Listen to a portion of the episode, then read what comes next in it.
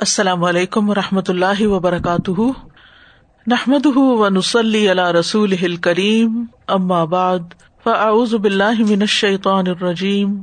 بسم اللہ الرحمٰن الرحیم۔ ربش رحلی صدری و یسر علی عمری وحل العقدم السانی یفق قولی۔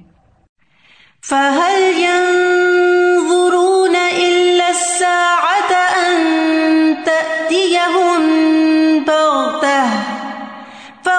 جاء أشراطها فأنا لهم إذا جاءتهم ذكراهم.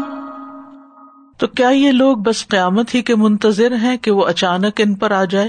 اس کی علامتیں تو ظاہر ہو چکی ہیں۔ جب وہ خود ہی آ جائے گی، تو ان کے لیے نصیحت حاصل کرنے کا موقع کہاں باقی رہے گا؟ تو آئیں، ہم آج نصیحت حاصل کر لیں۔ قرآن مجید میں اللہ سبحان تعالیٰ فرماتے ہیں سورت غافر کی آیت نمبر ففٹی نائن میں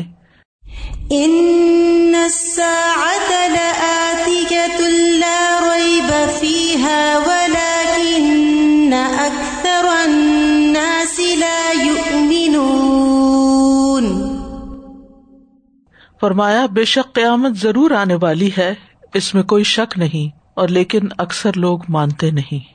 یعنی قیامت کے آنے کی خبر سچی ہے۔ اس کے بارے میں تمام امبیا اور رسول اپنی اپنی امتوں کو خبر دے چکے ہیں۔ تمام کتب الہیہ جو ہیں یعنی آسمانی کتابیں جو نازل ہوئی لوگوں کے لیے، ان میں بھی قیامت کے آنے کی خبر دی گئی ہے۔ تو یہ دو گواہیاں، بہت بڑی گواہیاں ہیں، رسولوں کی اور کتابوں کی، کیونکہ یہاں پر سچائی انتہا کو پہنچی ہوئی ہے۔ رسول بھی سب سے زیادہ سچے لوگ ہوتے ہیں اور اللہ کی طرف سے آئی ہوئی کتاب یا کلام بھی اسدق الحدیث ہوتا ہے، سب سے سچی بات ہوتی ہے۔ اس لیے ہمیں قیامت کے آنے پر پورا یقین رکھنا چاہیے اور یقین کے ساتھ یہ زندگی بسر کرنی چاہیے اور اس بات پر یقین کہ ہم سب دوبارہ زندہ کیے جائیں گے اور پھر زندہ کر کے ہمیں ہمارے اس دنیا میں کیے گئے اعمال کا بدلا دیا جائے گا۔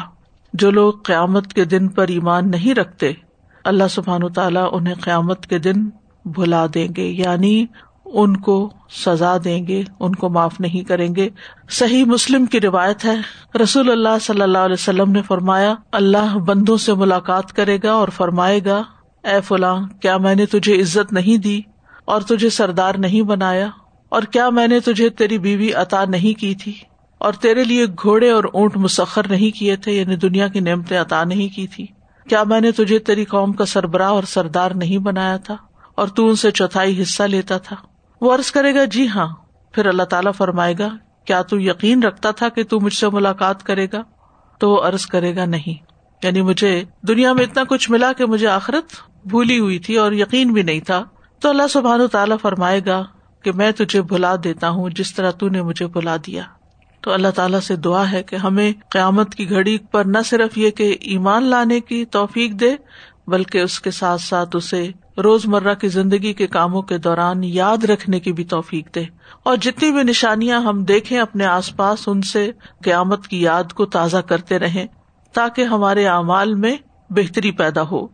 آج ہم ان شاء اللہ پڑھیں گے علامات قیامہ سہرا میں سے جنگوں سے متعلق علامات۔ رسول اللہ صلی اللہ علیہ وسلم نے اپنی امت کی مختلف فتوحات کی پیشن گوئی بھی کی۔ صحیح مسلم میں آتا ہے، نبی صلی اللہ علیہ وسلم نے فرمایا، تم جزیرت العرب میں جہاد کرو گے۔ اللہ تعالیٰ تمہیں اس میں فتح عطا فرمائے گا۔ پھر تم اہل فارس سے جنگ کرو گے۔ ان پر بھی اللہ تمہیں فتح عطا فرمائیں گے۔ پھر تم روم سے جہاد کرو گے اور اللہ تعالیٰ اس پر بھی تمہیں فتح عطا کریں گے۔ پھر تم دجال سے جنگ کرو گے۔ یعنی قیامت کے آنے سے پہلے دجال سے بھی جنگ کرو گے، اس پر بھی اللہ تمہیں فتح عطا کریں گے۔ تو نافع نے کہا، اے جابر، پھر جب تک روم کی فتح نہ ہوگی، ہم دجال کو نہ دیکھیں گے۔ یعنی اس کا مطلب ہے دجال ابھی بعد میں آنے والا ہے اور ابھی تو روم فتح نہیں ہوا۔ پھر قسطنطنیہ کی فتح، انس بن مالک کہتے ہیں کہ قسطنطنیہ قیامت کے قریب فتح ہوگا۔ قسطنطنیہ جو تھا، قدیم دور میں رومی اور بیزنٹائن دونوں سلطنتوں کا دارالخلافہ رہا ہے۔ ان کے بعد پانچ صدیوں تک خلافت عثمانیہ کا دارالخلافہ بھی بنا رہا ہے۔ یہ چودہ سو ترپن عیسوی سے شروع ہوا تھا۔ اور موجودہ زمانے میں یہ استمبول کے نام سے ترکی کا دارالخلافہ ہے۔ کستنتنیا ایک بار محمد بن سلطان الفاتح، جو سلطنت عثمانیہ کے مشہور بادشاہوں میں سے ان کے ہاتھ پر فتح ہوا تھا۔ انہوں نے اپنے والد سلطان مراد کی نصیحت پر عمل کرتے ہوئے کستنتنیا کو فتح کیا تھا۔ لیکن نبی صلی اللہ علیہ وسلم کی پیشن گوئی میں یہ بات آ رہی ہے کہ قیامت کے قریب بھی کستنتنیا فتح ہوگا۔ ہو سکتا ہے اس سے پہلے یہ پھر واپس مسلمانوں کے ہاتھ سے نکل جائے یا پھر اللہ عالم کیا صورت ہوگی۔ بہرحال کستنتنیا کی فتح کے بارے میں جو صحیح احادیث وارد ہوئی ہیں، وہ خاص فتح کے بارے میں خبر دیتی ہیں جو آخری زمانے میں واقع ہوگی اور اس کے فوراً بعد مسیح الدجال کا ظہور ہو جائے گا۔ اور یہ بھی غیبی امور میں سے ہے جو آئندہ زمانے میں ہونے والی ہے، اس لیے اس کی حقیقت کے بارے میں کوئی یقینی بات کہنا ہمارے لیے ممکن نہیں کہ اس سے مراد کیا ہے۔ جتنے بھی اس طرح کے واقعات ہیں جو آئندہ کی خبریں دیتے ہیں، جب تک وہ ہو نہیں جاتے، ہم ان کے بارے میں کوئی یقینی بات نہیں کہہ سکتے۔ بہرحال، معاملہ ہم اللہ کے سپرد کرتے ہیں اور یہ یاد رکھنا چاہیے کہ نبی صلی اللہ علیہ وسلم نے جن باتوں کے بارے میں ہمیں خبر دی ہے، قیامت کے آنے سے پہلے جو نشانیاں بتائی ہیں اور جو صحیح آثار سے ثابت ہیں، ان پر ہمارا ایمان ہونا چاہیے کہ ایسا ہوگا۔ پھر اسی طرح اسلام کے پھیلاؤ کے بارے میں اور فتوحات کے بارے میں ایک اور روایت میں آتا ہے۔ ادی بن حاتم کہتے ہیں، میں رسول اللہ صلی اللہ علیہ وسلم کے پاس آیا تو آپ نے مجھ سے فرمایا، اے ادی اسلام قبول کر لو، سلامتی پا جاؤ گے۔ تین مرتبہ آپ نے یہ جملہ دہرایا۔ میں نے ارض کیا، میں تو ایک دین پر قائم ہوں یعنی نسرانیت پر۔ آپ نے فرمایا، میں تم سے زیادہ تمہارے دین کو جانتا ہوں۔ میں نے ارض کیا کہ آپ مجھ سے زیادہ میرے دین کو جانتے ہیں۔ آپ نے فرمایا ہاں۔ کیا تم رکوسیا میں سے نہیں ہو جو اپنی قوم کا چوتھائی مال غنیمت کھا جاتے ہیں؟ میں نے کہا، کیوں نہیں؟ رکوسیا ایک فرقہ ہے جس کا دین اور مذہب عیسائیت اور سابیت کے بیچ میں ہے۔ یعنی یہ پوری طرح عیسائی بھی نہیں، لیکن عیسائیت سے باہر بھی نہیں۔ آپ نے فرمایا، حالانکہ یہ تمہارے دین میں حلال نہیں یعنی چوتھائی حصہ لے جانا۔ تو آپ اپنی اس بات سے آگے نہ بڑھے کہ میں اس کے آگے جھک گیا یعنی یہ بات تو ایک پیغمبری کو پتا ہو سکتی ہے۔ پھر آپ نے فرمایا، میں جانتا ہوں کہ تمہیں اسلام قبول کرنے میں کون سی چیز مانے ہے۔ تم یہ سمجھتے ہو کہ اس دین کے پیروکار کمزور اور ایسے لوگ ہیں جن میں کوئی طاقت نہیں، جنہیں ارب نے دھتکار دیا ہے۔ یہ بتاؤ، تم ہیرا شہر کو جانتے ہو؟ میں نے ارض کیا، دیکھا تو نہیں، البتہ سنا ضرور ہے۔ آپ نے فرمایا، اس ذات کی قسم جس کے ہاتھ میں میری جان ہے، اللہ اس دین کو مکمل کر کے رہے گا۔ یہاں تک کہ ایک عورت اونٹ پر سوار ہو کر ہیرا سے نکلے گی اور کسی محافظ کے بغیر بیت اللہ کا طواف کرنے آئے گی۔ اور ان قریب کسرا بن ہرمس کے خزانے فتح ہوں گے۔ میں نے تعجب سے پوچھا، کسرا بن ہرمس کے؟ آپ نے فرمایا ہاں کسرا بن ہرمس کے۔ اور ان قریب اتنا مال خرچ کیا جائے گا کہ اسے قبول کرنے والا کوئی نہ رہے گا۔ ادی بن حاتم فرماتے ہیں کہ واقعی اب ایک عورت ہیرا سے نکلتی ہے اور کسی محافظ کے بغیر بیت اللہ کا طواف کر کے جاتی ہے۔ ان کی زندگی میں یہ پیشن گوئی سچ ثابت ہو گئی۔ اور کسرا بن ہرمس کے خزانوں کو فتح کرنے والوں میں تو میں خود بھی شامل تھا۔ اور اس ذات کی قسم جس کے ہاتھ میں میری جان ہے، تیسری بات بھی وقوع پذیر ہو کر رہے گی، کیونکہ رسول اللہ صلی اللہ علیہ وسلم نے اس کے بارے میں خبر دی ہے۔ یعنی جو بھی آپ کی دی ہوئی خبریں ہیں، ان کو ہمیں سچ ماننا چاہیے۔ کچھ جو واقع ہو چکی، وہ تو بہرحال ان کی صداقت ہمارے سامنے ہے اور کچھ جو آئندہ وقت کے ساتھ ساتھ سامنے آتی جائیں گی۔ پھر اسی طرح آپ صلی اللہ علیہ وسلم نے ایک اور جنگ کے بارے میں خبر دی، جس میں عیسائیوں کے دگا دینے اور چڑھائی کرنے کے بارے میں بات آتی ہے۔ صحیح مسلم کی روایت ہے ابو حرارا سے کہ رسول اللہ صلی اللہ علیہ وسلم نے فرمایا قیامت قائم نہیں ہوگی، یہاں تک کہ رومی آماک میں حلب اور انتاکیا کے درمیان ایک پرفضا علاقہ جو دابک شہر سے متصل ہے یا دابک میں اتریں گے یعنی آماک یا دابک میں اتریں گے یعنی رومی لوگ شام کے علاقے میں۔ ان کے ساتھ مقابلے کے لیے شہر سے یعنی دمشق سے، اس وقت روئے زمین کے بہترین لوگوں کا ایک لشکر روانہ ہوگا۔ جب وہ صف آرا ہوں گے تو رومی کہیں گے، تم ہمارے اور ان لوگوں کے درمیان سے ہٹ جاؤ جنہوں نے ہمارے لوگوں کو قیدی بنایا ہوا ہے۔ ہم ان سے لڑیں گے۔ تو مسلمان کہیں گے، اللہ کی قسم نہیں، ہم تمہارے اور اپنے بھائیوں کے درمیان سے نہیں ہٹیں گے۔ چنانچہ وہ ان سے یعنی عیسائیوں سے جنگ کریں گے۔ ان مسلمانوں میں سے ایک تہائی شکست تسلیم کر لیں گے یعنی میدان جنگ چھوڑ جائیں گے۔ اللہ ان کی توبہ کبھی قبول نہیں کرے گا۔ ایک تہائی قتل کر دیے جائیں گے۔ وہ اللہ کے نزدیک افضل ترین شہدا ہوں گے۔ اور ایک تہائی فتح حاصل کر لیں گے اور وہ کبھی فتنے میں مبتلا نہیں ہوں گے، ہمیشہ ثابت قدم رہیں گے اور کستنتنیا کو دوبارہ فتح کریں گے۔ پھر جب وہ غنیمتیں تقسیم کر رہے ہوں گے اور اپنے ہتھیار انہوں نے زیتون کے درختوں سے لٹکائے ہوئے ہوں گے، تو شیطان ان کے درمیان چیخ کر اعلان کرے گا، مسیح دجال تمہارے پیچھے گھر والوں تک پہنچ چکا ہے۔ وہ نکل پڑیں گے مگر یہ بات جھوٹ ہوگی۔ جب وہ شام پہنچیں گے تو وہ نمودار ہو جائے گا۔ اس دوران میں جب وہ جنگ کے لیے تیاری کر رہے ہوں گے سفید سیدھی کر رہے ہوں گے، تو نماز کے لیے اقامت کہی جائے گی۔ اس وقت عیسیٰ ابن مریم اتریں گے، تو ان کا رخ کریں گے۔ پھر اللہ کا دشمن دجال ان کو دیکھے گا، تو اس طرح پگھلے گا جس طرح نمک میں پانی پگھلتا ہے۔ اگر عیسیٰ علیہ السلام اسے چھوڑ بھی دیں، تو وہ پگھل کر خود ہی ہلاک ہو جائے گا۔ لیکن اللہ تعالیٰ اسے عیسیٰ علیہ السلام کے ہاتھ سے قتل کروائیں گے اور لوگوں کو ان کے ہتھیار پر اس کا خون دکھایا جائے گا۔ پھر لشکروں کے اکٹھا ہونے کے بارے میں بھی خبر دی گئی۔ مسند احمد کی روایت ہے، ابن حوالہ ازدی سے مروی ہے۔ یہ صحابی ہیں، کہتے ہیں کہ نبی صلی اللہ علیہ وسلم نے فرمایا، ان قریب شام، یمن اور عراق میں فوجیں جمع کی جائیں گی۔ اور وہ کہتے ہیں کہ یہ بات اللہ ہی بہتر جانتا ہے کہ آپ صلی اللہ علیہ وسلم نے پہلے کس شہر کا نام لیا۔ البتہ آپ نے فرمایا، شام کو اپنے اوپر لازم پکڑو۔ شام کو اپنے اوپر لازم پکڑو۔ شام کو اپنے اوپر لازم پکڑو۔ جو شخص ایسا نہ کر سکے، وہ یمن چلا جائے۔ اور اس کے کنو کا پانی پیے کیونکہ اللہ نے شام اور اہل شام کا میرے لیے ذمہ لیا ہے۔ بہرحال اس میں موجودہ دور میں تو ہم دیکھتے ہیں کہ شام اور یمن کے حالات بہت خراب ہیں، لیکن ہو سکتا ہے کہ اس کے بعد پھر بہت بہتری بھی آئے۔ پھر ملک شام میں ایک کے بعد ایک جنگ ہوگی۔ یہ سلسلہ صحیح کی روایت ہے۔ عمیر بن اسود اور کثیر بن مرہ حضرمی کہتے ہیں۔ کہ ابو حرار رضی اللہ عنہ اور ابن سمت کہتے تھے کہ مسلمان زمین میں قیامت کے برپا ہونے تک موجود رہیں گے۔ یعنی قیامت تک مسلمان باقی رہیں گے، چاہے وہ بہت ایمان اور عمل میں پیچھے ہوں گے لیکن رہیں گے۔ کیونکہ رسول اللہ صلی اللہ علیہ وسلم نے فرمایا، میری امت کی ایک جماعت اللہ کے حکم پر قائم و دائم رہے گی، اس کا مخالف اسے کوئی نقصان نہیں پہنچا سکے گا۔ وہ اپنے دشمنوں سے جہاد کرتی رہے گی، جب ایک لڑائی ختم ہوگی تو دوسری جنگ چھڑ جائے گی۔ اللہ کچھ لوگوں کے دلوں کو ٹیڑھا کر دے گا تاکہ ان سے مال غنیمت کے ذریعے اس جماعت کو رسک دیتا رہے، حتیٰ کہ قیامت آ جائے گی۔ گویا کہ وہ اندھیری رات کے ٹکڑے ہوں گے یعنی فتنے جو ہوں گے، اس وجہ سے وہ گھبرا جائیں گے، حتیٰ کہ وہ چھوٹی چھوٹی زرہیں پہنیں گے۔ اور رسول اللہ صلی اللہ علیہ وسلم نے فرمایا، یہ اہل شام ہے پھر آپ نے شام کی طرف اشارہ کرتے ہوئے اپنی انگلی کے ذریعے زمین کو کریدا یعنی زمین پر نشان ڈال کے شام کی طرف اشارہ کیا، حتیٰ کہ وہ کریدنے سے آپ کی انگلی کو تکلیف بھی ہوئی۔ یہاں جو بات کی گئی ہے نا کہ اللہ بعض قوموں کے دل مسلمانوں کے خلاف ٹیڑھے کر دے گا، تو وہ مسلمانوں سے لڑنے کے لیے میدان جنگ میں اتریں گے۔ تو اللہ تعالیٰ مسلمانوں کو ان کے ساتھ لڑا کر فتح یاب کرے گا اور غنیمت عطا کرے گا اور وہ مومن کی روزی بنیں گے۔ تو اس سے یہ پتا چلتا ہے کہ کوئی بھی چیز اللہ کے عزن کے بغیر نہیں ہوتی۔ بعض اوقات کوئی جنگ ہوتی ہے، کوئی فتنا برپا ہو جاتا ہے، لیکن اس کے اندر سے بھی کوئی خیر نکل آتی۔ اور یہ سب اللہ کے عزن سے ہوتا ہے۔ اور اللہ تعالیٰ ان کے دل ٹیڑھے کر دے گا۔ قرآن میں اس کے بارے میں آتا ہے فلم ازاح ازاغ اللہ قلوب جب انہوں نے کجربی اختیار کی تو اللہ نے ان کے دل ٹیڑھے کر دی یعنی اللہ کسی کے اوپر ظلم نہیں کرتا، وہ کس کا دل ٹیڑھا کرتا ہے جو خود ٹیڑھا ہونا چاہتا ہے؟ پھر ایک اور پیشن گوئی، آپ نے فرمائی کہ اہل غرب حق پر رہیں گے۔ رسول اللہ صلی اللہ علیہ وسلم نے فرمایا، صحیح مسلم میں آتا ہے، اہل الغرب ہمیشہ حق پر غالب رہیں گے، یہاں تک کہ قیامت ہو جائے گی۔ اب علماء نے اہل الغرب سے جو مراد لیا ہے، اس میں کچھ اختلاف ہے۔ ان کے نقطۂ نظر اور ان کے جو تعارف ہے، اس میں کئی ایک اقوال ہیں۔ سب سے پہلا کال ہے کہ اس سے مراد ارب لوگ ہیں۔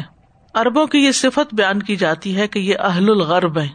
یعنی معاشرتی ضروریات میں پانی کی ضروریات کو پورا کرنے کے لیے بڑے بڑے ڈول استعمال کرتے ہیں۔ اور غرب بہت بڑے ڈول کو کہتے ہیں، جیسے ڈرم ہوتا ہے یا ڈول ہوتا ہے۔ جو کہ پانی کی کمی ہوتی ہے، تو اس لیے پانی جمع کر کر کے رکھتے ہیں۔ تو اس لیے بھی ان کو اہل الغرب کہتے ہیں۔ یعقوب بن شیبہ علی بن مدینی سے روایت کرتے ہوئے کہتے ہیں کہ یہاں بیان کیے گئے الغرب سے مراد بڑا ڈول ہے اور انہوں نے اس سے مراد ارب لیے ہیں، کیونکہ یہ بڑے بڑے ڈول استعمال کرتے تھے اور ان کے ذریعے پانی حاصل کرتے تھے۔ تو یہ صفت اربوں اور ان کے پیروکاروں کی ہے۔ دوسرا مانا یہ لیا گیا کہ اس سے مراد مجاہدین ہے کہا گیا کہ اہل الغرب کا مانا ہے وہ بہت تیز ہوں گے، بہت سمجھدار ہوں گے اسمارٹ تو یہاں غرب سے مراد تیزی ہے۔ جیسا کہ قاضی آز نے نقل کیا ہے۔ اہل الغرب سے مراد قوت اور مضبوطی والے لوگ۔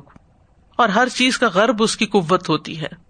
ابن عربی مالکی اور کچھ لوگوں کا کہنا ہے، یہ وہ لوگ ہیں جو جہاد کرنے کے ساتھ خاص ہیں اور جہاد میں ثابت قدم رہتے ہیں اور اپنے ہتھیار نہیں اتارتے یعنی وہ ہمیشہ غرب یعنی قوت میں رہتے ہیں۔ بہرحال، یہ ایک مانا کیا گیا۔ اور بعض نے اہل غرب سے مراد اہل شام لیے ہیں۔ جیسا کہ امام احمد نے کہا اور اس کی تائید امام ابن تیمیہ نے بھی کی ہے۔ فضل الشامی و اہلی ہی میں یہ بات بیان کی گئی ہے۔ اور یہ بات بھی ہے کہ بعض احادیث میں سراہد کے ساتھ اہل شام کا ذکر آتا ہے۔ اور دوسری وجہ یہ کہ رسول اللہ صلی اللہ علیہ وسلم کی زبان اور مدینہ کے رہنے والے لوگوں کا اصل جو ہے وہ شام ہے، وہاں سے ہجرت کر کے آئے تھے جو مدینہ کے لوگ ہیں۔ تو جن لوگوں نے اس کی نفی کی ہے، وہ کہتے ہیں کہ اس سے مراد اہل مغاربہ ہے جو شمالی افریقہ میں رہنے والے ہیں۔ بہرحال اللہ ہی بہتر جانتا ہے، لیکن یہ پیشن گوئی بھی کی گئی ہے کہ اہل غرب جو ہیں، حق پر رہیں گے، یہاں تک کہ قیامت آ جائے۔ ان جنگوں کے حالات سے ہم کیا خاص بات اخذ کر سکتے ہیں؟ کیونکہ ان میں ہتھیاروں کا بھی فرق بتایا گیا ہے اور صفوں کا اور زمینی جنگوں کی بات بھی ہے۔ تو بعض اوقات دلوں میں بسوں سے پیدا ہو جاتے ہیں کہ اب تو جنگوں کا طریقہ کار بھی بدل گیا ہے۔ تو یہ کیسے ہو سکتا ہے کہ لوگ اس طرح ہتھیاروں کے ساتھ پھر سے لڑے۔ تو بات یہ ہے کہ دنیا کے حالات جتنی تیزی سے تبدیل ہو رہے ہیں، ہمیں نہیں معلوم کہ آئندہ اور کیا کیا تبدیلیاں آئیں۔ اور پھر جس وقت نبی صلی اللہ علیہ وسلم کی یہ باتیں حق ہونے لگے تو حالات ویسے ہی ہو جائیں، جیسے یہ بیان کیے گئے۔ یا پھر یہ ہے کہ کنایا کی زبان ہے، کیونکہ اس زمانے میں موجودہ دور کے ہتھیار تو نہیں تھے کہ جن کے نام لیے جاتے۔ استاذہ جی آپ نے کہا کہ قیامت تک مسلمان باقی رہیں گے۔ شاید میں نے کچھ مس کیا آگے یا پیچھے۔ یعنی is this specific to a certain area یا جیسے اب ہم اس وقت دیکھتے ہیں کہ مسلمان ساری دنیا میں ہیں کم و بیش۔ تو اس کے متعلق کوئی چیز ہے؟ نہیں اس سے نہیں پتا چلتا کہ کون سے علاقے میں لیکن یہ کہ بہرحال موجود رہیں گے۔ استاذہ تھوڑی سی کنفیوژن ہے۔ جیسے کل ہم نے پڑھا تھا کہ سول وار یا اس طرح کی کنفرنٹیشن نہیں کرنی آخری دور میں جب فتنے زیادہ ہو جائیں گے۔ جی وہ تو یہاں پرسنل لیول کی بات ہے نا یہاں تو باقاعدہ جنگوں کی بات ہے دونوں چیزوں میں فرق ہے۔ ایک یہ ہے کہ شہر میں کوئی فساد ہو رہا ہے اور لوگ لوگوں کے گھروں میں گھس رہے ہیں اور ایک یہ ہے کہ باقاعدہ جنگ کا اعلان ہے اور فوج ہے تو وہ تو آئی تھاٹ کہ وہ دونوں لیولس پہ اور پھر وہ جو ہے مسلمانوں کا مسلمانوں کے خلاف جنگ کرنا یعنی کل جو بات ہوئی تھی وہ مسلمان کا مسلمان کو مارنے کے بارے میں بات ہے۔ یہاں باقاعدہ دو الگ الگ گروہوں کی جنگ ہے۔ اور یہ جو کہا گیا کہ شام کو اپنے اوپر لازم پکڑو اس سے مطلب ہم کیسے ریلیٹ کریں؟ یعنی کہ وہاں پر ایسے اہل ایمان ہوں گے جب یہ حالات ہوں گے کہ لوگ ان سے جا ملے ٹھیک ہے؟ یعنی اس وقت ایسے اہل ایمان کا ساتھ دیں جا کر یہ مطلب ہے۔ اور اگر وہاں نہ جا سکے تو اہل یمن کے ساتھ۔ چونکہ یہ چیزیں ابھی ان حالات میں تو ہمیں سمجھ نہیں آ رہی لیکن آئندہ پھر جس طرح کی تبدیلیاں ہوگی اور یہ سچویشن جب پیش آئے تو اس وقت کے لیے رہنمائی ہے۔ نمبر ففٹین، کچھ متفرق علامات قیامت۔ قیامت سے پہلے کچھ ایسے حالات پیش آئیں گے کہ جن کی وجہ سے انسان عمل نہیں کر سکے گا یعنی عمل مشکل ہو جائے گا۔ صحیح مسلم کی روایت ہے، ابو حرار رضی اللہ عنہ کہتے ہیں کہ نبی صلی اللہ علیہ وسلم نے فرمایا، چھ باتوں سے پہلے پہلے عمل کرنے میں جلدی کرو۔ دجال، دھوئیں، دابت الرد زمین کا جانور، سورج کا مغرب سے طلوع ہونا۔ یا ایسے فتنے کے پیش آنے سے پہلے جو تمام لوگوں کو اپنی لپیٹ میں لے لے گا؟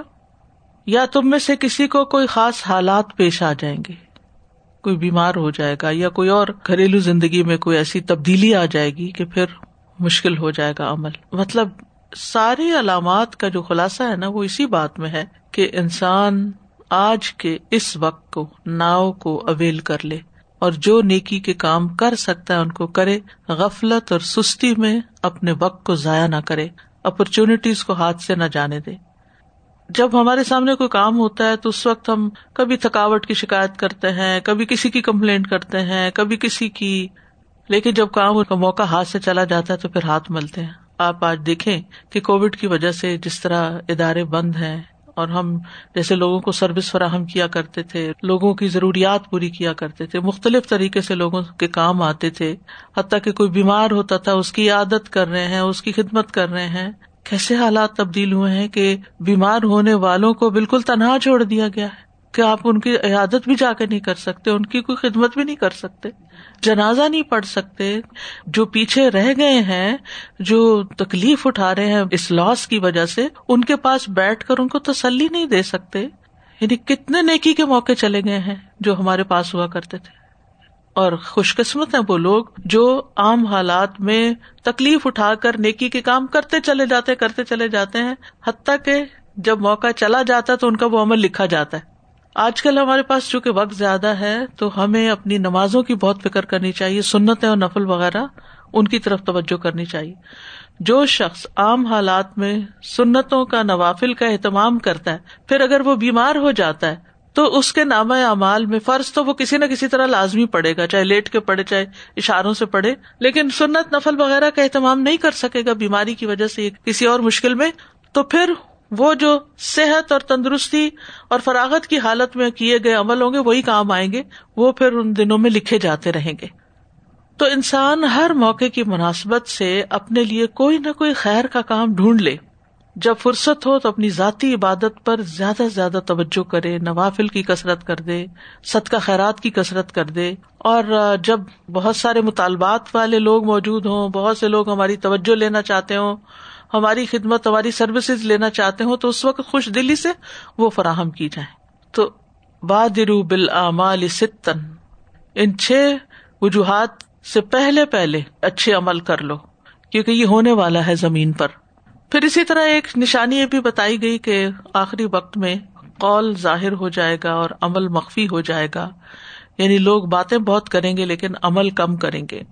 خواہشات کی وجہ سے عمل جو ہے وہ دب جائے گا۔ ابن مسعد کہتے ہیں، تم ایک ایسے زمانے میں ہو جس میں علماء زیادہ ہیں، خطیب کم ہے اسپیکر کم ہے اسکالر زیادہ ہیں۔ مانگنے والے کم ہیں، دینے والے زیادہ ہیں۔ اس زمانے میں عمل خواہش کو دبا دے گا یعنی کہ ڈیزائر کو پیچھے کر کے انسان اپنے وقت اور اپنے مال سے نیکی کے کام کرے گا۔ تمہارے بعد ان قریب ایک زمانہ آئے گا، علماء کم ہو جائیں گے، تقریریں کرنے والے بہت ہوں گے اسپیکر کی برمار ہوگی، مانگنے والے بہت زیادہ ہوں گے۔ دینے والے کم ہو جائیں گے۔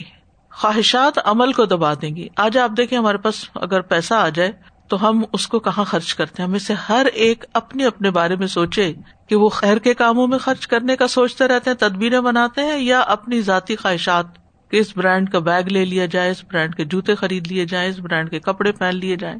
گھر میں فلاں فلاں نئی چیز لے آئی جائے۔ یعنی عموماً جب مال زیادہ آتا ہے تو پھر ہماری سوچ میں کیا آتا ہے کہ اب ہم نے اس کو کہاں خرچ کرنا ہے؟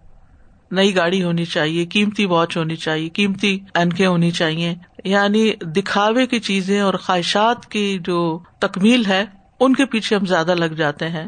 تو آخری زمانے میں پھر یہی ہوگا کہ خواہشات عمل کو دبا دیں گی یعنی خواہشات اوپر آ جائیں گی اور اپنے وقت اور اپنے مال اور اپنی صلاحیتوں سے ہم یعنی کوئی کام کرنے کی بجائے خواہشات کی تکمیل میں ان سب کو استعمال کر لیں گے۔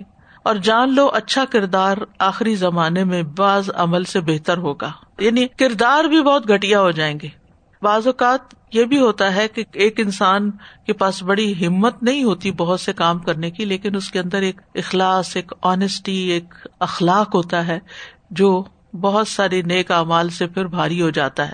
سب سے زیادہ جو چیز انسانوں کو جنت میں داخل کرائے گی وہ کیا ہے؟ تقوا اور حسن اخلاق۔ پھر مسرد احمد میں آتا ہے گمراہ کرنے والی خواہشات کی پیروی کرنا۔ ابو برزا اسلم کہتے ہیں، نبی صلی اللہ علیہ وسلم نے فرمایا، مجھے تمہارے متعلق ان گمراہ کن خواہشات کا سب سے زیادہ اندیشہ ہے، جن کا تعلق پیٹ اور شرم گاہ سے ہوتا ہے، اور گمراہ کن فتنوں کا بھی اندیشہ ہے۔ پھر موٹاپا پسند کیا جانا۔ عمران بن حسین کہتے ہیں، میں نے رسول اللہ صلی اللہ علیہ وسلم کو فرماتے ہوئے سنا، میرے زمانے کے لوگ سب سے بہتر ہیں، پھر ان کے بعد والے، پھر ان کے بعد والے۔ پھر ان کے بعد ایسے لوگ آئیں گے جو موٹا ہونا چاہیں گے، موٹاپے کو پسند کریں گے، وہ لوگ گواہی طلب کیے بغیر گواہی دیں گے۔ پھر طاقتور کا کمزور کو کھا جانا۔ حضرت عائشہ کہتی ہیں کہ رسول اللہ صلی اللہ علیہ وسلم میرے پاس داخل ہوئے اور فرمایا، اے عائشہ، میری امت میں سے تمہاری قوم کے لوگ سب سے پہلے مجھ سے ملنے والے ہیں۔ جب آپ بیٹھ گئے تو میں نے ارض کیا، اللہ کے رسول، اللہ مجھے آپ پر فدا کرے۔ جب آپ داخل ہوئے تو آپ نے ایک ایسی بات کہی جس نے مجھے خوف زدہ کر دیا ہے۔ آپ نے پوچھا، وہ کیا ہے؟ انہوں نے کہا کہ آپ نے فرمایا، میری امت کے لوگ آپ سے سب سے پہلے ملیں گے۔ آپ نے فرمایا ہاں میں نے پوچھا، اس کی وجہ کیا ہے؟ آپ نے فرمایا، موتیں انہیں شیریں پائیں گی۔ یعنی موت ان پر جلدی آ جائے گی۔ اب دیکھیے کتنے صحابہ جنگ یرموک میں شہید ہو گئے، پھر کتنے صحابہ امباس کے تعاون میں شہید ہو گئے، پھر اسی طرح کچھ آپس کی جنگوں میں شہید ہوئے لوگ۔ یعنی آپ کے دور میں اتنے لوگ شہید نہیں ہوئے جتنے آپ کے فوراً بعد پھر وقتاً فوقتاً ہوتے گئے۔ اور ان کی امت ان سے حسد کرے گی۔ میں نے کہا، اس صورت میں لوگوں کا کیا بنے گا؟ آپ نے فرمایا، وہ چھوٹے نو کے ٹڈی دل کے مانند ہوں گے۔ ان کے طاقتور کمزوروں کو کھا جائیں گے۔ یہاں تک کہ ان پر قیامت ہو جائے گی۔ یعنی بعد کے ادوار میں پھر امت اس طرح کمزور ہوگی۔ کہ ظالم لوگ ان پر مسلط ہو جائیں گے۔ قیامت کی علامتوں میں سے سچے خواب بھی ہیں۔ ابو ریرا کہتے ہیں کہ نبی صلی اللہ علیہ وسلم نے فرمایا، جب زمانہ قریب آ جائے گا یعنی یہ تقارب الزمان ہم شروع میں پڑ چکے ہیں، تو مسلمان کا خواب جھوٹا نہ ہوگا۔ اور تم میں سے جو بات میں سچا ہوگا، اس کا خواب بھی سچا ہوگا۔ یعنی مومن کا خواب بہت واضح ہوگا، تعبیر کی بھی ضرورت نہیں ہوگی۔ اور جو وہ دیکھے گا، وہ بین ہی پورا بھی ہو جائے گا۔ یعنی اس میں اشاراتی باتیں نہیں ہوگی کہ کسی اہل علم سے پوچھنے کی ضرورت ہو وہ رات جو دیکھے گا صبح، عملی زندگی میں وہ نظر آ جائے گا۔ بعض علماء کہتے ہیں کہ یہ عیسی علیہ السلام کے زمانے کے ساتھ خاص ہے۔ یعنی بالکل آخری زمانے میں ایسا ہوگا۔ بعض کہتے ہیں کہ جب دین کا معاملہ انتہائی کمزور پڑ جائے گا تو بچے کچے مومن انتہائی درجے کی کمزوری میں ہوں گے۔ تو اللہ ان کو بدلے میں خواب دکھائے گا۔ تو یہ خواب فتنوں کے وقت میں ان کو ثابت قدم رکھیں گے۔ اور ایسی چیزوں کے زمانے میں ان کو ثابت قدم رکھیں گے جو بالکل گٹاٹو اندھیروں کی مانند ہوں گے اور لوگوں کو گھیر لیں گے۔ یعنی سچے خوابوں کے ذریعے مومن کا اکرام ہوگا اور مومن کو تسلی دی جائے گی، جس کی وجہ سے مومن ثابت قدم رہیں گے۔ پھر اسی طرح راستوں کا پر امن ہونا، ابو حرارا کہتے ہیں کہ رسول اللہ صلی اللہ علیہ وسلم نے فرمایا، قیامت اس وقت تک قائم نہ ہوگی جب تک سرزمین ارب دریاؤں اور نہروں سے لبریز نہ ہو جائے اور جب تک ایک سوار عراق اور مکہ کے درمیان سفر کرے اور اس سفر میں سوائے راہ بھٹکنے کے اور کوئی اندیشہ نہ ہو یعنی کوئی لوٹ مار نہیں ہوگی، چور چکار نہیں ہوگی تو یہ تھی متفرق علامات۔ خواب تو ماشاء اللہ لوگ دیکھتے رہتے ہیں بہت مختلف قسم کے اور اس میں نشانیاں بھی آتی ہیں۔ کوئی لوگوں نے دیکھے زلزلے آتے اور اس میں یہ لوگ بچ گئے خود قرآن پڑھنے والوں کی بات کریں اور سبحان اللہ وہ خود بچ جاتا ہے جو خود دیکھ رہا ہوتا ہے خواب۔ تو اب جب سے یہ پتا چلا کہ یہ اس زمانے کے لیے بھی علامت ہے کہ بھی یہ قیامت کی بھی علامت ہے۔ کیونکہ اتنے فتنے ہوں گے کہ لوگوں کا دین پہ رہنا مشکل ہو جائے گا تو ان کو خوابوں کے ذریعے تسلی دی جائے گی۔ صحیح بات ہے۔ تو اٹس اے بگ انڈیکیشن جی جیسے بھی آپ نے فرمایا نا کہ عمل کم ہو جائے گا تو میرے ذہن میں یہی آ رہا تھا کہ نو میٹر قیامت کتنی قریب ہے یا دور ہے وہ بس فستا بالکل خیرات ہی ذہن میں آ رہا تھا کہ بس بھاگو اور دوڑو اور جو بھی کچھ, کچھ کر, کر سکتے ہو۔ اور پھر وہ والی حدیث بھی کہ اگر پودا لگا رہے ہو تو قیامت آ بھی جائے تو پودا کو ضرور لگا لو۔ تو سبحان اللہ بیسیکلی یہی ہے اصل میسج اصل میں یہی ہے اس سب کو پڑھنے کا۔ خواہشات تو کبھی ختم ہونے والی نہیں ہے اور اب آپ نے دیکھ لیا یہاں پہ جب کووڈ ہوا ہے تو سارا کچھ بند ہو کے تو اللہ تعالیٰ نے فوکس کرا دیا۔ کچھ بھی چیز کی قیمت نہیں نظر آتی تھی۔ وہ جو بھاری بھاری کپڑے جو ہم نے شادیوں پہ بنائے ہوئے تھے بیگس جوتیاں، کر لیں، جو بھی ہم پہن کے جاتے تھے، کہیں پارٹی ویئر کا ایک کبڈ ہے، ایک شادیوں کی کبڈ ہے، اور اسی طرح بچوں کے کپڑے ہیں، بچوں کے معاملات ہیں، وہ سب اللہ تعالیٰ نے ایسے عام لوگ کپڑے صبح کے پہن رہے ہیں، اٹھ کے وہ وہ جانا نہ جانا وہ کپڑے دھونا اور وہ سارا کچھ مائنڈ کام ہی سمٹ گئے نا۔ سب کچھ سمٹ کے فوکس ہو کے صرف اس کی امپورٹینس پتا چل گئی کہ کس چیز کو پرائرٹی دینی ہے۔ مجھے تو لگتا ہے کہ بہت زیادہ پازیٹو تھنکنگ آئی ہے کہ ہمیں کس چیز پر اپنے آپ کو لے کے آنا ہے۔ اپنے بچوں کی اخلاقیات اپنے پرابلم سب سامنے آنے لگ گئے۔ تو الحمد للہ خواہشات تو میرا خیال میں کبھی پوری نہیں ہوں گی اور اب جب کھل رہا ہے سب کچھ جیسے کل کوئی کہہ رہا تھا کہ اب مالس کھل بھی رہے ہیں، لیکن جو لوگ محتاط ہیں وہ ابھی بھی محتاط ہو گئے ہیں کہ بس کر دیں اب، اور جو سیونگز ہو گئی ہیں جابس جا رہی ہیں لوگوں کی، جس طرح وہ پہلے کماتے تھے، اب وہ حساب اور حالات اور وہ پیز اور سب کچھ ختم ہو رہا ہے۔ تو اٹس بہت غور و فکر کی چیزیں سامنے آ رہی ہیں۔ علامات سغرا جو ہیں، یہاں پر ختم ہوئی۔ علامات کبرا سے پہلے امام مہدی کا ظہور ہوگا۔ لہٰذا ہم امام مہدی کے بارے میں کچھ باتیں معلوم کرتے ہیں۔ علماء نے امام مہدی کے ظہور کے بارے میں کچھ اختلاف بھی کیا ہے، کیونکہ سنت میں قیامت کی علامات کے ظاہر ہونے کی کوئی ترتیب نہیں ہے۔ بعض علماء نے یہ اشتہاد کیا ہے اور یہ مسئلہ اخذ کیا ہے کہ قیامت کی علامات سغرا کے مکمل ظاہر ہو جانے کے بعد امام مہدی کا ظہور ہوگا۔ ابن خلدون کے مطابق دجال اور عیسی علیہ السلام کے قریبی دور میں امام مہدی کا ظہور ہوگا۔ وہ کہتے ہیں، جان لیں کہ تمام زمانوں میں اہل اسلام کے درمیان اس بات پر اتفاق رہا ہے کہ آخری زمانے میں اہل بیت کے ایک آدمی کا ظہور لازمی ہوگا، وہ دین کی مدد کرے گا، عدل کو غالب کرے گا اور مسلمان اس کی پیروی کریں گے۔ وہ اسلامی ممالک پر حکمران بن جائے گا، اس کا نام مہدی ہوگا۔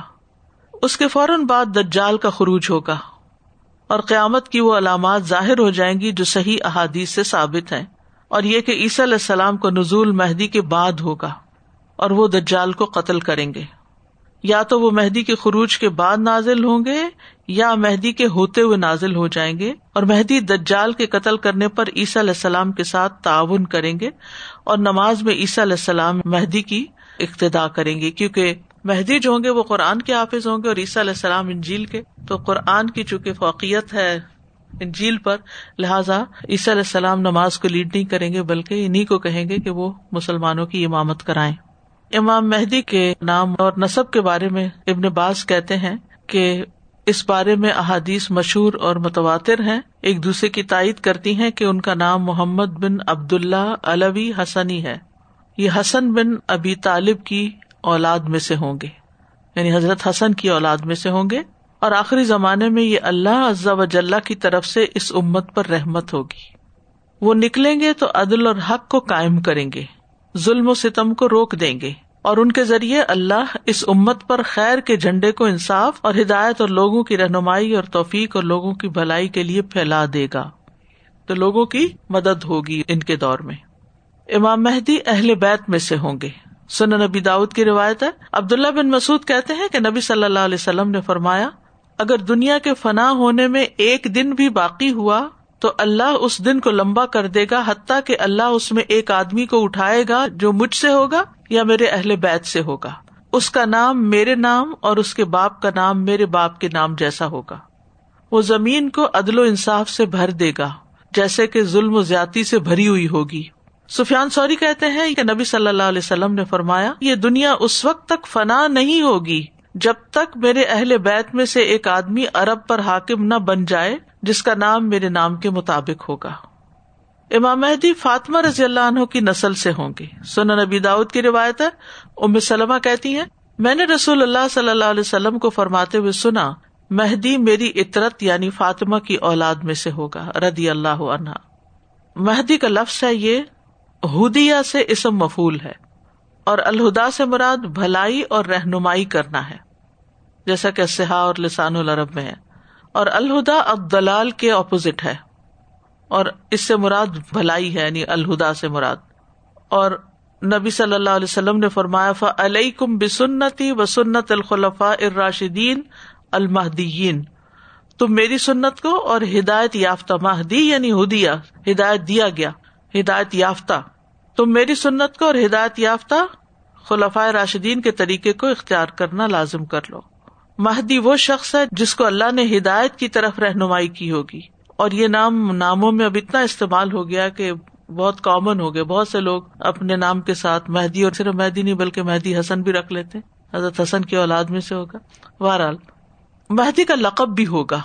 مہدی کے القاب میں سے سب سے اہم لقب مہدی ہی ہے کیونکہ نام تو محمد ہے۔ رسول اللہ صلی اللہ علیہ وسلم نے ان کو یہ لقب دیا ہے۔ ابو سعید خدری کہتے ہیں، رسول اللہ صلی اللہ علیہ وسلم نے فرمایا، میری امت کے آخری زمانے میں مہدی نکلے گا۔ اور یاد رکھیے کہ چاروں خلفاء کے علاوہ کوئی بھی اس نام میں ان کے مشترک نہیں۔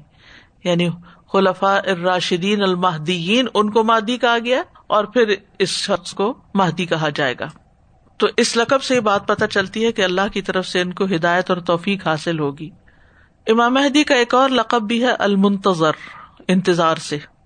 اہل سنت کے بہت سے علماء، جس میں سے امام الاسفرائنی، ابن حزم اندلسی، امام ذہبی، ابن تیمیہ اور ابن قیم وغیرہ نے المنتظر کے کلمہ کو مہدی کے لقب کے ساتھ منسوب کیا ہے۔ یہ لقب اس لیے دیا گیا تاکہ مہدی کا انتظار کیا جائے۔ اور یہ کلمہ اس بات پہ دلالت کرتا ہے کہ یہ امت آخری زمانے میں ان کے نکلنے کا انتظار کرے گی۔ بعض علماء نے مہدی کو اور لقب بھی دیے ہیں، جیسے القائم، کیونکہ وہ زمین میں اللہ کی شریعت کو قائم کریں گے۔ امام ابن حجر حسمی کہتے ہیں کہ جب حق کو بیان کرنے کی بہت شدید ضرورت ہوگی، تو اللہ تعالیٰ حق کے ساتھ خلافت قائم کرنے والے مہدی کو بھیجے گا اور وہ آپ کی اولاد میں سے ہوگا تاکہ وہ زمین کو عدل سے بھر دے۔ امام مہدی کے حلیے کے بارے میں بھی کچھ نشاندہی کی گئی سنا نبی داؤد کی روایت ہے۔ ابو سعید خدری کہتے ہیں کہ رسول اللہ صلی اللہ علیہ وسلم نے فرمایا، مہدی مجھ سے یعنی میری نسل سے ہوگا، اس کی پیشانی فراخ اور ناک بلند ہوگی۔ وہ زمین کو عدل و انصاف سے بھر دے گا، جیسے کہ یہ ظلم و زیادتی سے بھری ہوئی ہوگی۔ امام مہدی بطور حکمران سامنے آئیں گے۔ مسرد احمد میں ہے عبد اللہ رضی اللہ عنہ سے مربی ہے۔ وہ کہتے ہیں کہ رسول اللہ صلی اللہ علیہ وسلم نے فرمایا دن اور رات کا چکر اور زمانہ اس وقت تک ختم نہیں ہوگا یعنی قیامت اس وقت تک قائم نہیں ہوگی جب تک ارب میں میرے اہل بیت میں سے ایک شخص کی حکومت نہ آ جائے جس کا نام میرے نام کے موافق ہوگا۔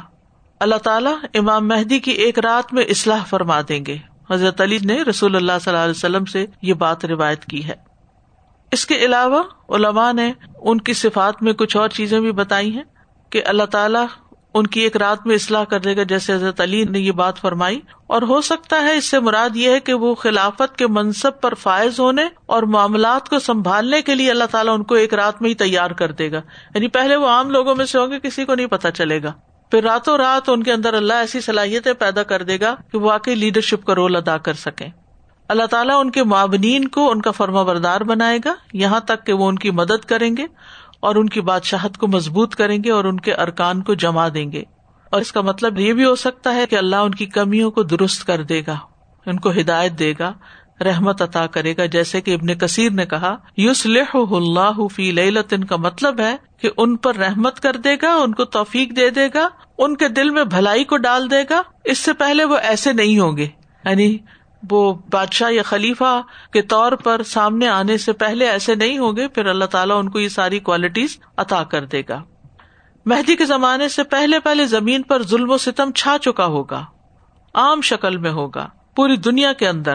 لیکن جو ہی ان کی خلافت قائم ہوگی، تو زمین عدل و انصاف سے بھر جائے گی۔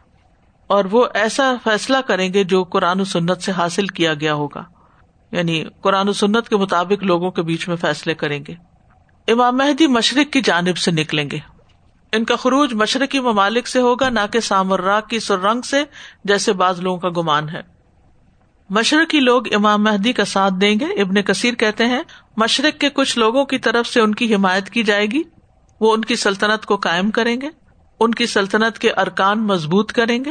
ان کے پرچم بھی کالے ہوں گے اور یہ خاص انداز کے ہوں گے۔ جس میں مکار اور متانت کی جھلک ہوگی، کیونکہ رسول اللہ صلی اللہ علیہ وسلم کا پرچم بھی سیاہ تھا اور اس کو اقاب کہا جاتا تھا۔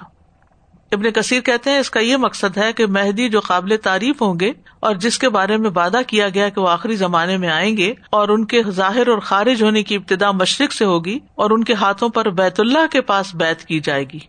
یعنی بیت اللہ کے پاس ان کو خلیفہ مقرر کیا جائے گا۔ مسند احمد کی روایت ہے۔ رسول اللہ صلی اللہ علیہ وسلم نے فرمایا، حجر اسود اور مقام ابراہیم کے درمیان۔ یہ کون سی جگہ ہوتی ہے؟ حجر اسود اور مقام ابراہیم، وہ جو الگ سے ٹاور کھڑا ہوتا ہے نا، جس میں پاؤں کے نشان یعنی اس کے بیچ میں جگہ جو ہے، اس کی طرف اشارہ ہے۔ حجر اسود اور مقام ابراہیم کے درمیان ایک آدمی سے بیت لی جائے گی۔ بیت لینے کے بعد امام مہدی اپنے ساتھیوں سمیت بیت اللہ میں پناہ لیں گے۔ عبید اللہ بن قبطیہ سے روایت ہے، وہ کہتے ہیں کہ حارث بن ابی ربیہ عبد اللہ بن سفمان اور میں بھی ان کے ساتھ تھا۔ ہم ام المومنین، ام سلمہ کی خدمت میں حاضر ہوئے۔ ان دونوں نے ان سے اس لشکر کے متعلق سوال کیا جس کو زمین میں دنسا دیا جائے گا۔ اور یہ عبداللہ بن زبیر کی خلافت کا زمانہ تھا جب انہوں نے حضرت ام سلمہ سے یہ سوال کیا۔ اگر آپ ریاض سالین پڑھے تو نیت کے باب میں ایک لشکر کے زمین کے اندر چلے جانے کی حدیث موجود ہے، ابتدائی باب میں ہی۔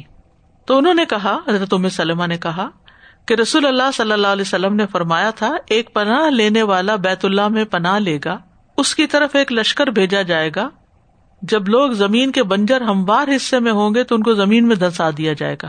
میں نے ارض کی اللہ کے رسول، جو مجبوراً ان کے ساتھ شامل ہوگا، اس کا کیا بنے گا؟ آپ نے فرمایا، وہ بھی ساتھ ہی دنسا دیا جائے گا۔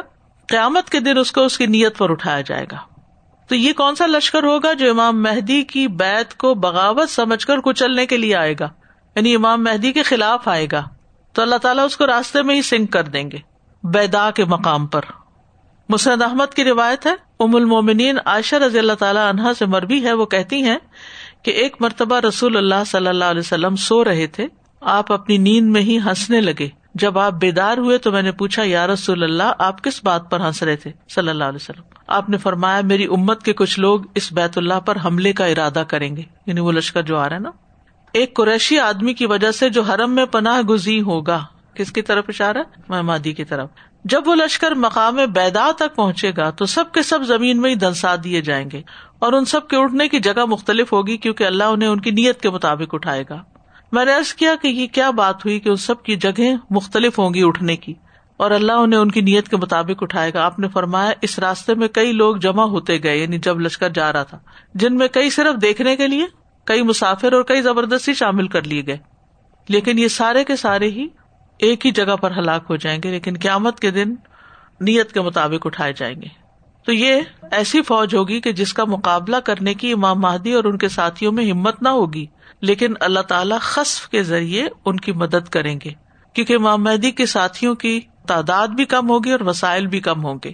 ام المومنین، حضرت عائشہ سے روایت ہے، حضرت حفصہ اور اب سلمہ کے بارے میں بھی آتا ہے کہ رسول اللہ صلی اللہ علیہ وسلم نے فرمایا، ایک قوم اس گھر یعنی کعبہ میں پناہ لے گی، ان کے پاس نہ اپنا دفاع کرنے کا کوئی ذریعہ ہوگا، نہ عددی قوت ہوگی، نہ ہی سامان جنگ ہوگا۔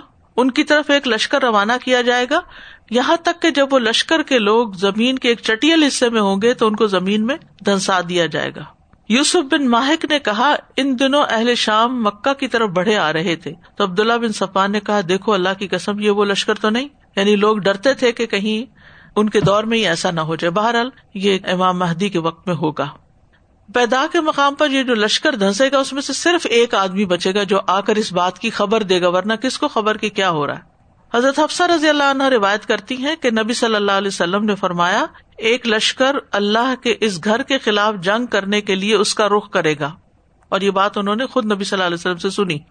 کیا ایک لشکر اس کے گھر کے خلاف جنگ کرنے کے لیے اس کا رخ کرے گا؟ یہاں تک کہ جو وہ زمین کے چٹیل حصے میں ہوں گے، تو ان کے درمیان والے حصے کو زمین میں دنسا دیا جائے گا۔ ان کے آگے والے سب سے پیچھے والوں کو آوازیں دیں گے کہ تم بچو۔ پھر ان کو بھی زمین میں دھنسا دیا جائے گا۔ یعنی اس میں سے بچے گا کوئی نہیں سوائے ایک شخص کے۔ ان میں سے ایک علیحدہ رہ جانے والے شخص کے سوا جو ان کے بارے میں خبر دے گا اور کوئی بھی زندہ باقی نہیں بچے گا۔ تو بہرحال نبی صلی اللہ علیہ وسلم نے اس تفصیل کے ساتھ اس واقعے کی خبر دی ہے۔ پھر یہ بھی یاد رکھیے کہ امام مہدی کے ذریعے دین کی تجدید ہوگی یعنی مجدد ہوں گے۔ اہل سننا وال جماعت کا عقیدہ صحیح احادیث کے مطابق یہ ہے کہ مہدی ایک نیک اور بھلائی پر چلنے والے حکمران ہوں گے۔ اللہ ان کو اس دین کی تجدید کے لیے مبوس کرے گا اور اللہ ان کے ہاتھوں اس دین کو سربلندی سے نوازے گا۔ امام مہدی بہت فیاض ہوں گے اور دور دور تک برکتیں ہوں گی۔ سنر ابن ماجا کی روایت ہے۔ ابو سعید خدری رضی اللہ عنہ بیان کرتے ہیں کہ نبی صلی اللہ علیہ وسلم نے فرمایا، میری امت میں ایک مہدی ہوں گے۔ اگر وہ دنیا میں کم رہے تو بھی سات برس تک رہیں گے، ورنہ نو برس تک۔ اس دور میں میری امت پر ایسی خوشحالی آ جائے گی کہ اس سے پہلے کبھی نہ آئی ہوگی۔ زمین اس وقت خوب پھل دے گی، ان سے بچا کر کچھ نہ رکھے گی، اور اس وقت مال کے ڈھیر لگے ہوئے ہوں گے۔